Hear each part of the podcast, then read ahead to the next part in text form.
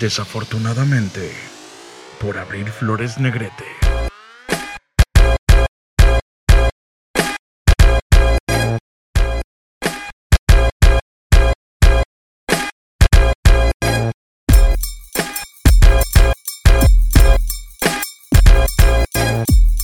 Bienvenidos a esta tercera y esperemos última parte de el hospital porque tengo una anécdota en particular que sabía desde el principio que iba a ser muy larga, porque son muchos los eventos que la acompañan. Entonces, vamos a empezar de lleno con esa.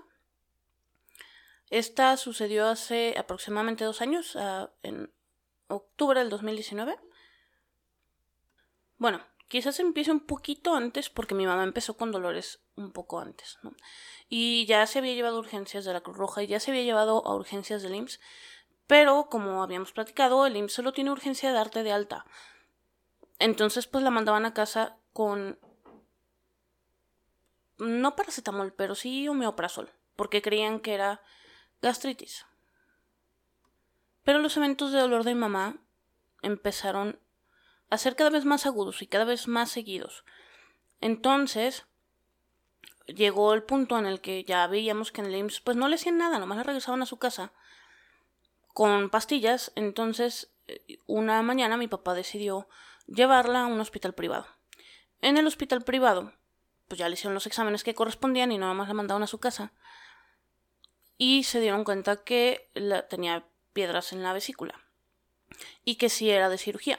Pero en ese hospital privado aparte la medicaron para el dolor. Cuestión que en el IMSS no hubiera pasado. Porque, repito, como paciente no les importas y si sufres un poquito dolor no pasa nada como el dolor no es de ellos, pues les vale, ¿no? Pero bueno, el punto es que ya llegamos ahora sí al IMSS con los estudios del hospital privado y entonces ya decidieron que ellos iban a hacer los mismos estudios. Desconozco por qué, pero iban a hacer los mismos estudios, que por cierto mi mamá ya estaba en urgencias y que había que llevarla a donde le iban a sacar el eco y que la tiene que llevar un familiar porque como que no tienen quien los lleve. Entonces tenía uno que estar ahí al pendiente pues para poderla llevar. Yo la llevé, e-, era en el segundo piso, fuimos, le sacaron el eco y entonces ya dijeron que sí le iban a operar. Pero pues no era urgente. Entonces pues la dejaron ahí en urgencias y se quedó básicamente 24 horas. 24 horas que ella no sufrió porque previo a llegar al IMSS habíamos, bueno, había estado en un hospital privado donde le habían puesto algo para el dolor, pero si en el IMSS hubieran descubierto, cuestión que no hubiera pasado porque no les interesa investigar, si en el IMSS hubieran dicho, ah, no sabes que si son piedras en el riñón, en, la vesícula y si se va a tener que quedar, no le hubieran puesto nada para el dolor y se hubiera aventado las 24 horas en dolor ahí. Que además no podía comer porque la iban a meter a cirugía, entonces creo que, o sea, digo, a lo largo de todo ese tiempo me dejaron darle un traguito de agua. O sea, de que casi, casi que nomás se mojaron los labios. Fue todo. Y de todas maneras se toman su tiempo. O sea, pueden ser dos días y ahí te tienen sin comer y sin tomar agua porque vas a entrar a cirugía, pero pues no, no traen prisa. Yo no estoy segura de que le hayan puesto a mi mamá en el hospital privado para el dolor, pero funcionó. Y funcionó demasiado bien porque mi mamá de hecho estaba pues o sea, internada en urgencias, pero estaba pues bien y estaba haciendo bromas y estaba riéndose y estaba diciendo incoherencias también, como no. Entonces, pues básicamente estaba drogada. Para la primera noche, bueno, esa primera noche se quedó mi hermano, mi hermano, el que le sigue de mí, y en la mañana yo lo iba a suplir. Cuando llegué en la mañana, mi mamá estaba preocupada porque no se había tomado su medicamento de la presión, porque toma medicamento de la presión. Bueno, tomaba. Y entonces le digo, ¿pero por qué no te lo dieron? Y mi mamá, no, pues no sé. Entonces voy y le pregunto a la enfermera y me dice, es que nunca dijo que tenía que tomar. Entonces el doctor no se la dejó para que se la diéramos, entonces pues no se la podemos dar aquí. Y yo de, ah, pues no manchen, ¿cómo que no les dijo? Porque, repito, mi mamá estaba drogada, evidentemente, pues no les dijo, ¿no? Pero bueno, entonces, eh, consigo una doctora y le digo, oye, ¿sabes qué? Mi mamá toma pastillas para la presión, toma esto y toma esto otro. Y no se las dieron porque no están en su historia, en su registro. Y me dice la doctora, ah, Mm, sí, está bien. Si quieres, ve a la estación de enfermeras, que estaba a dos pasos de con ella, no sé por qué ella no fue a pedirla. Y, pídeles la historia de tu mamá y me la traes y ahorita pues lo anotamos. Claro está que la doctora se dio la vuelta y se fue. Voy a la estación de enfermeras y evidentemente no me iban a dar la historia de mamá nomás porque yo la pedí.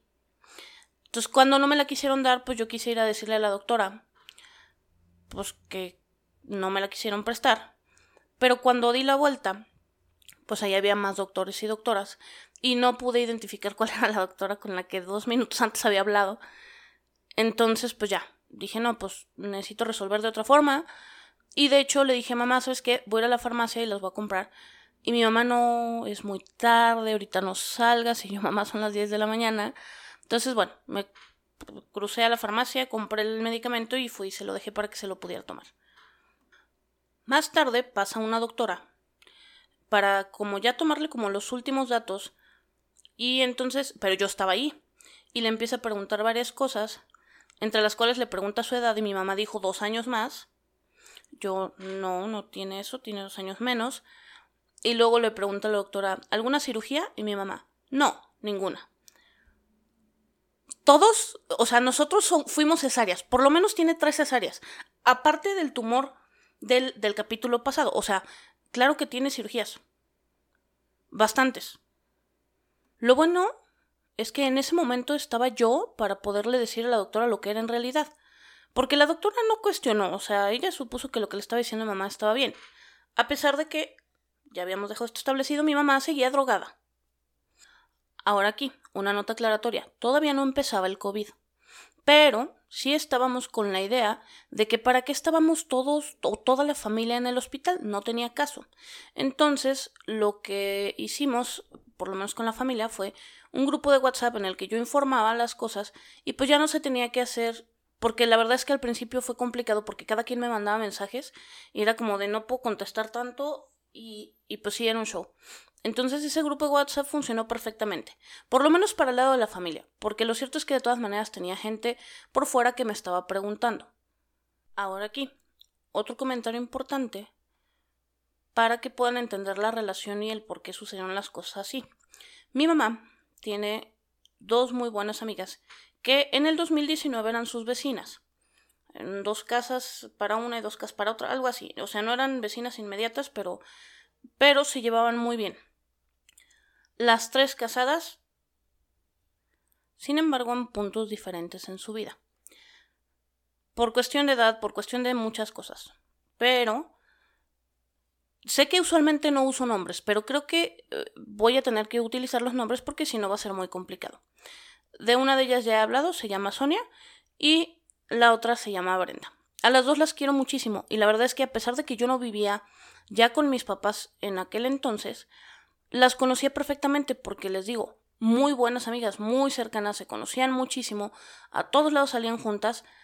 O sea, de verdad era una, una relación, es una relación muy padre entre las tres. De hecho, creo que en alguno de los eventos previos a que estuviera pues en el hospital, a ellas les tocó llevar a mi mamá porque eran las únicas personas que estaban disponibles en el momento, lo cual les agradezco de corazón. Y entonces, regresamos ahora sí. A mi mamá le pasaron a cirugía más o menos, creo que fue como a las 5 de la tarde, 5 y media, cosa por ahí. Y pues ya nada más era cuestión de esperar. Cuando yo salí, porque estuve mucho tiempo adentro, cuando yo salí, ya había gran parte de mi familia estaba allá afuera, otros estaban por llegar, y también estaba Sonia. Y mi teléfono, que les digo pues ahí era donde estaba avisando, yo no tenía chance de checarlo como todo el tiempo y no lo estaba checando todo el tiempo. Entonces, de repente estuvimos allá afuera un rato, bla, bla, al ratito me pasé para ver si ya, porque ponen en pantalla si ya salió alguien, si ya está en recuperación o qué, dónde, bla, bla.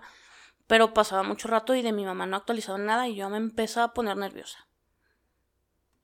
De hecho, por ahí hubo, creo que por ahí salió una doctora del quirófano y la corralé de no te me vas hasta que me digas y sí me dijo que todavía estaba dentro. O sea, tampoco me sacó de muchas dudas. Pero bueno, por lo menos me dijo que todavía estaba dentro.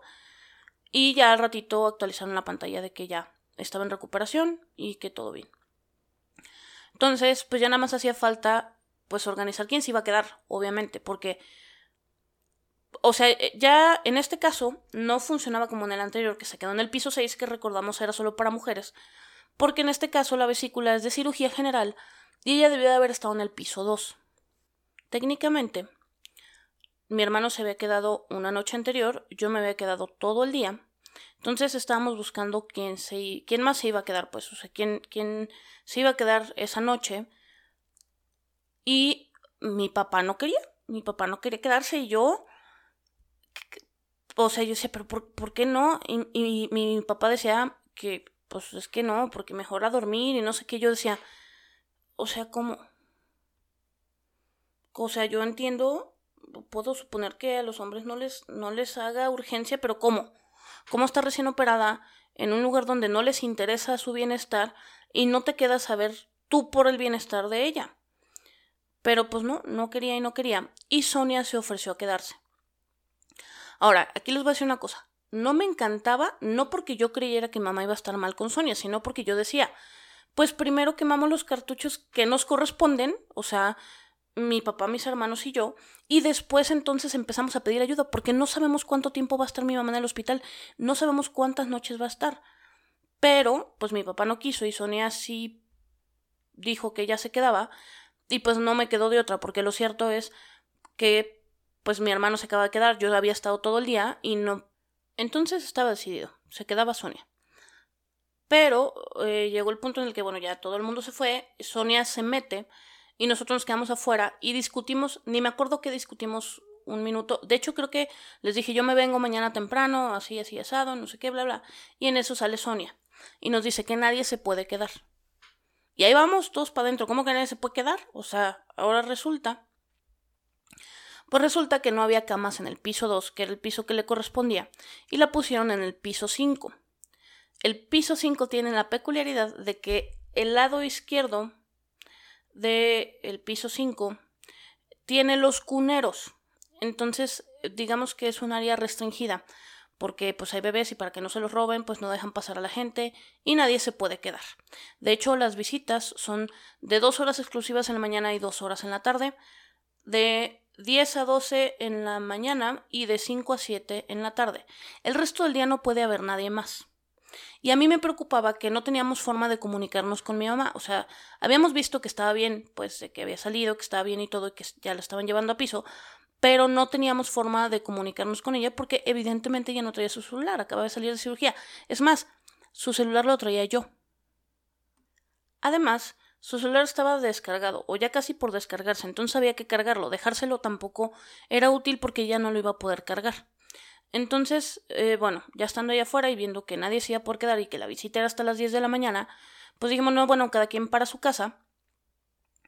Y mañana le dije, les dije, mañana nos venimos Lalo y yo temprano aquí para estar a las 10 para la visita. Ah, perfecto. Y pues cada quien para su casa, ¿no? Cuando llegamos mi hermano y yo a la casa, debió de haber sido como la una y media, dos de la mañana, no recuerdo. Y recuerdo que en ese entonces puse el celular de mi mamá a cargar y además revisé mi celular. Y tenía varios mensajes de gente preguntándome, no de la familia, porque te digo que eh, a la familia le avisé una sola vez y pues ahí estaba ya en el grupo y varios de ellos estuvieron ahí. Pero, por ejemplo, Brenda había estado pues preguntándome y la verdad es que pues ya era muy tarde y me dio pena contestarle a esa hora por, para no despertarla. Y dije, bueno, mañana que vayamos ahí a estar con mi mamá, pues ya le mando un mensaje, le digo que estoy aquí con ella y que todo bien. O al menos esa era mi idea.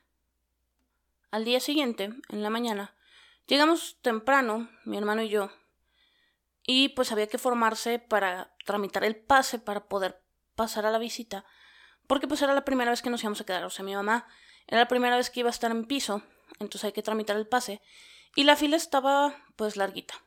Avanza rápido hasta eso, pero pues estamos ahí formados en la fila cuando de repente suena mi teléfono. Y era Brenda. Y entonces o sea, no le iba a contestar en el momento porque dije, no, pues es que todavía no estoy con mi mamá, mejor me espero y ahorita que suba le digo. Pero me dio pena, o sea, me dio pena con ella que había estado bien al pendiente y que yo no le había contestado. Y dije, bueno, le contesto y le digo que apenas voy a verla y que ahorita que esté arriba le hablo para decirle qué onda. Bendito es el Señor, qué bueno que contesté. Contesté el teléfono, yo muy amigable, y noté enseguida que algo no estaba bien. Y ella también, digo, fue muy rápida para decirme las cosas y me di cuenta que de hecho, sí, las cosas no estaban bien. Me hablaba para decirme que Mike, el esposo de Sonia, había fallecido. No había despertado. Yo estaba primero en shock y lo único que decía era no mames.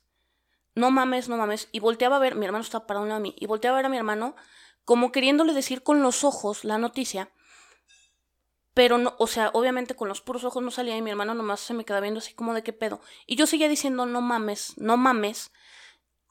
Cuando de repente eh, Brenda estaba batallando con algo, no sé, como que algo le quería decir a Sonia, no sé. Y entonces, pues yo ya vi que ya no estaba atendiendo el teléfono, cuelgo el teléfono y le digo a mi hermano, pélate, vete para la casa allá con Sonia a ver qué puedes hacer.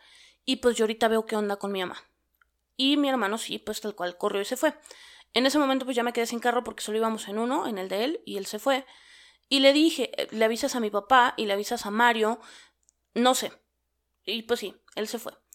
Yo saco, o sea, tramito el pase, ya eran las 10 de la mañana, o sea, ya me debían de dejar subir, pero no podía, o sea, no podía porque me quedaba claro que no le podía decir a mamá, porque si yo le decía a mamá, mi mamá se iba a arrancar el suelo y tú iba a querer salir corriendo. Pero me daba como pavor esconderle una noticia de ese tamaño. Entonces agarro el pase y en vez de subir para el piso donde está mamá, yo me salí del hospital. Y me salí del hospital a fumarme un cigarro y le hablé a mi tía. Y le dije, oye, así y asado, no como crees.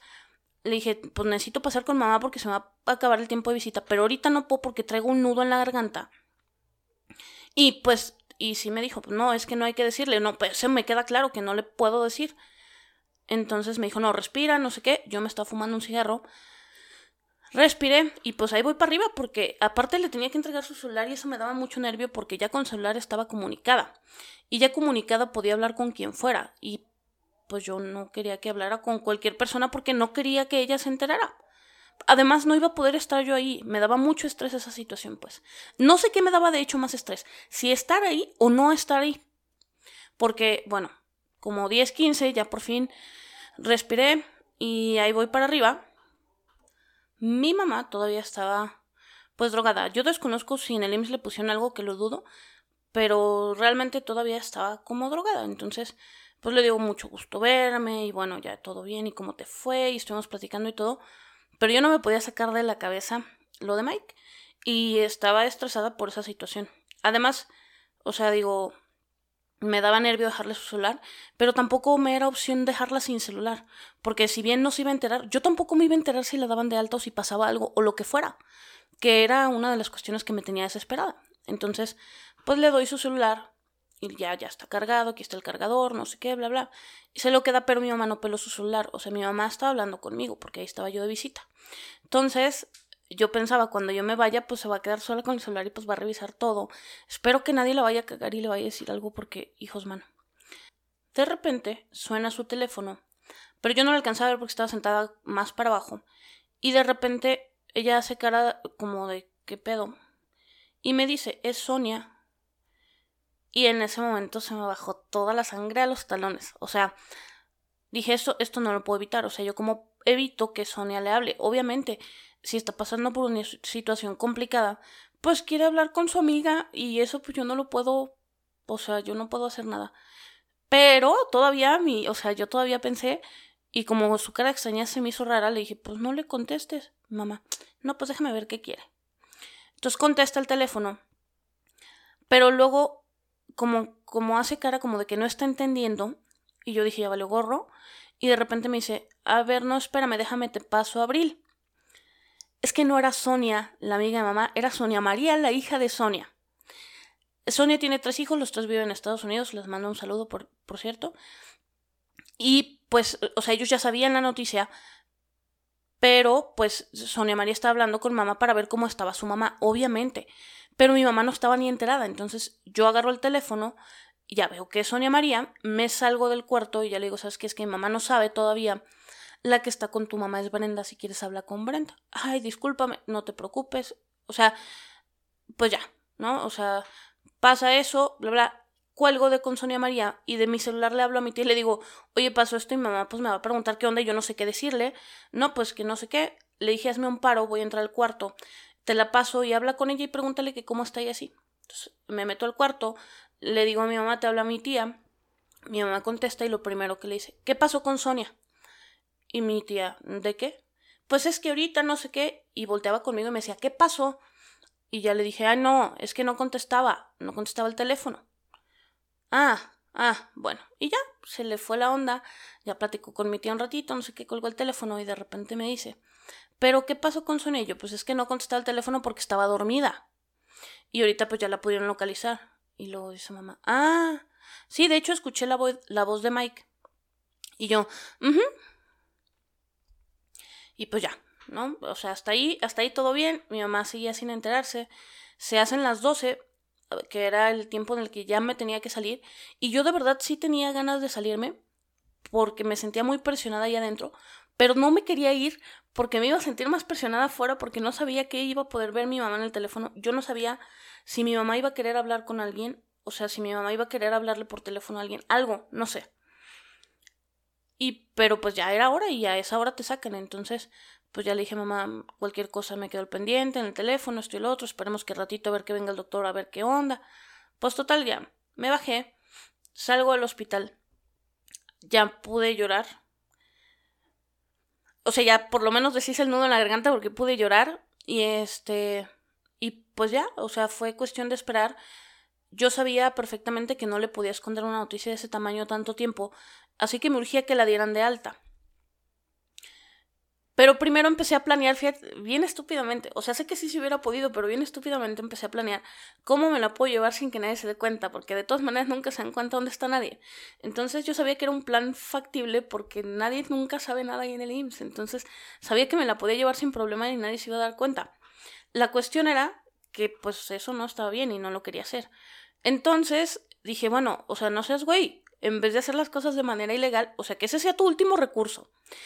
Pero primero intenta, ve y firma el alta voluntaria. Tú tienes poder de firmar el alta voluntaria. Ve y fírmala y que te la entreguen, quieran o no quieran.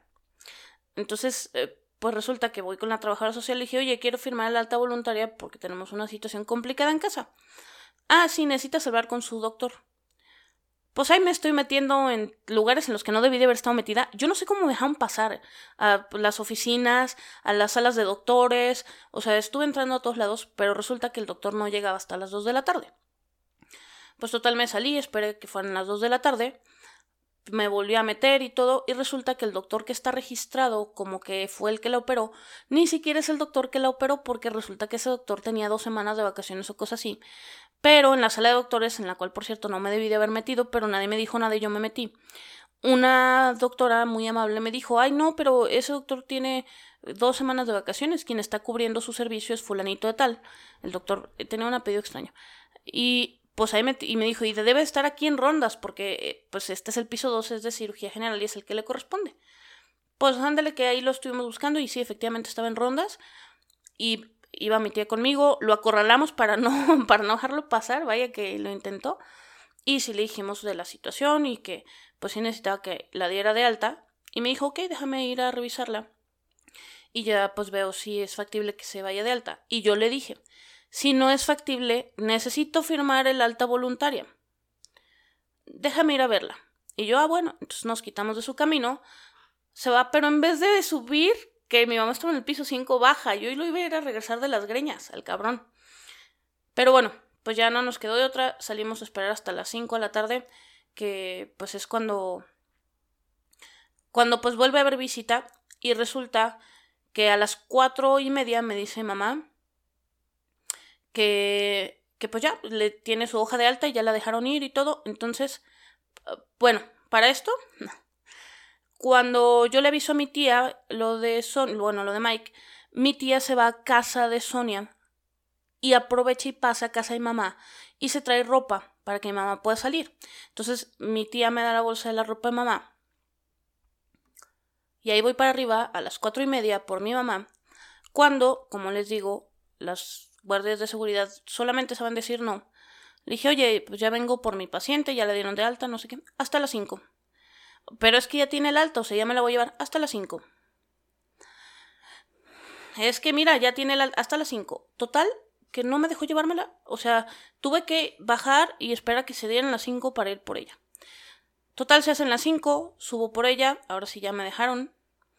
Le entrego la bolsa, abre la bolsa y bueno, por alguna situación no venía una chancla y la ropa que venía pues no era lo que mi mamá hubiera elegido, pero pues obviamente si mandas a alguien más, pues tampoco, o sea, pues agarra lo primero que ves. ¿no? Supones que es lo primero que ves es lo que más se pone la persona y buscas algo que se vea cómodo, pues, o sea, la persona no tiene que salir del hospital viéndose bien, tiene que salir de manera cómoda. Entonces, de que mi mamá, ¿y esto qué? Y yo, madre, pues es lo que, pues, lo, pues, lo que hay. Pero solamente había una chancla. Entonces mi mamá iba renqueando, porque pues sí traía una chancla, pero la otra no. y entonces, o sea, mi mamá iba todavía medio drogada, iba muy contenta y todo y nos hicieron el favor de sacarla en silla de ruedas para que no fuera pisando descalza con el pie. Y ya abajo, donde pues ya estaba mi primo y estaba mi tía, mi primo traía una silla de ruedas que es de mi abuelita, pero también tiene una, llanta pues rota, entonces también renquea. Y mi mamá así de que, ay no, y mejor se paró y pues ya nos fuimos al carro y pues ya nos fuimos. Mi mamá venía en el camino muy alegre. El resto sí sabíamos qué onda y estábamos como preocupados, pero mi mamá venía muy alegre en el carro. Eh, bueno, ya para el resto llegamos a la casa, le avisamos, obviamente, o sea, fue una noticia fuerte, mi mamá fue a casa de Sonia y bueno, del resto del proceso, pues ya, con todo y que obviamente mi mamá debía de estar descansando, sí fue al velorio, sí fue a la misa y sí estuvimos acompañándolos pues en toda esa parte y obviamente digo, estuve cuidando a mi mamá de que no hiciera mucho esfuerzo, de que no estuviera caminando mucho y eso, pero bueno, eso pasa el sábado en la tarde, el sábado en la tarde fue la misa, entonces llegamos a la casa, mi mamá se acostó a dormir, yo saqué un ratito a las perras eh, a pasear ahí al, bueno, a correr ahí al parque y después eh, me metí a la casa y me quedé bien dormida, obviamente. El domingo me despierto temprano y de repente escucho que alguien viene bajando y era mi papá, que se sentía mal. Traía temperatura, le dolían las articulaciones, tenía dengue, tenía dengue y es alérgico a los analgésicos, entonces no sabía qué darle y no sabía qué hacer y pues se convirtió en un show porque mi mamá recién operada y mi papá con dengue. O sea, yo ya, yo ya nada más me hacía falta que me miara un chucho café. Y bueno, pues me quedé toda la semana ahí con ellos para eh, cuidarlos a los dos. Y bueno, esa fue eh, pues una experiencia complicada y pesada. Y, y uno diría, pues hasta ahí para todo, si no fuera porque dos meses después volvió a suceder. Mi mamá volvió a empezar con dolores, ahí va otra vez para el IMSS, en esta ocasión traía un tumor en la matriz que además estaba torcido, entonces ocasionaba mucho dolor, pero sí sabrán que, o sea, dos meses antes la habían operado en el IMSS y que tan poquito tiempo después volviera a sentir dolor, yo juraba que le habían dejado gasas adentro o una pinza, algo. Y juraba porque ya ha pasado, o sea, no me estoy inventando yo tarugadas, eso ya ha pasado. Pero no, resultó que era una cuestión aparte y bueno, en esa segunda ocasión, pues sí, mi mamá se tuvo que quedar unos días más en el hospital. Porque no sé si a lo mejor por lo pegadito que estuvo con la cirugía anterior, sus plaquetas bajaron muchísimo.